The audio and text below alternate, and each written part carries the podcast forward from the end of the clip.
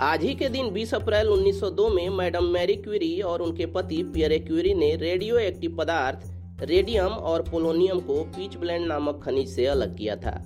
उनकी इस खोज ने वैज्ञानिक जगत में नई क्रांति ला दी। उनकी यह खोज कैंसर के इलाज में वरदान साबित हुई। मैरी क्यूरी का जन्म पोलैंड के वारसा शहर में हुआ था।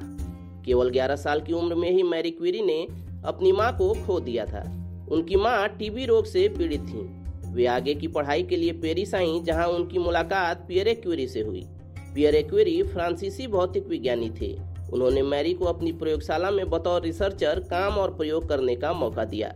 साथ काम करते करते दोनों एक दूसरे के करीब आए और 26 जुलाई अठारह सौ पंचानबे को दोनों ने शादी कर ली। शादी के बाद भी दोनों ने अपना काम जारी रखा और विज्ञान के क्षेत्र में महत्वपूर्ण सफलता हासिल की।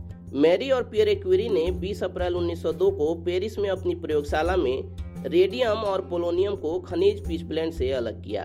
अपनी इस खोज के लिए उन्हें भौतिक विज्ञान के क्षेत्र में 1903 के नोबेल पुरस्कार से सम्मानित किया गया।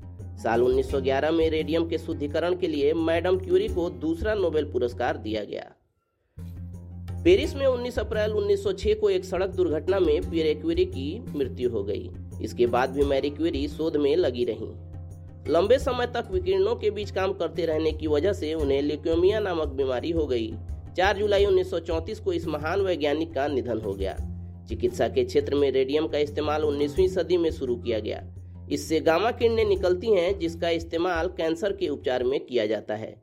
साथ ही रेडियम और ब्रोमीन के यौगिक रेडियम ब्रोमाइड को भी चिकित्सा के क्षेत्र में काफ़ी इस्तेमाल किया जाता है।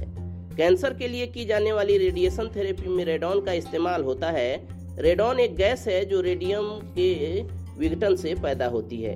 रेडियम की खोज क्यूरी दंपति के लिए काफ़ी मुनाफे का सौदा साबित हो सकती थी, लेकिन मानव सेवा के लिए उन्होंने रेडियम को पेटेंट करने से मना कर दिया। चलिए दोस्तों, क्वाराफ्लिक्स पर आज के इस पॉडकास्ट में इतना ही।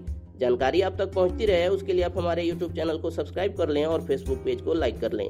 साथ ही साथ अपने दोस्तों और रिश्तेदारों के बीच इस पॉडकास्ट के लिंक को शेयर भी करें। मिलते हैं अगले पॉडकास्ट में, तब तक keep searching for knowledge and try to be a kind person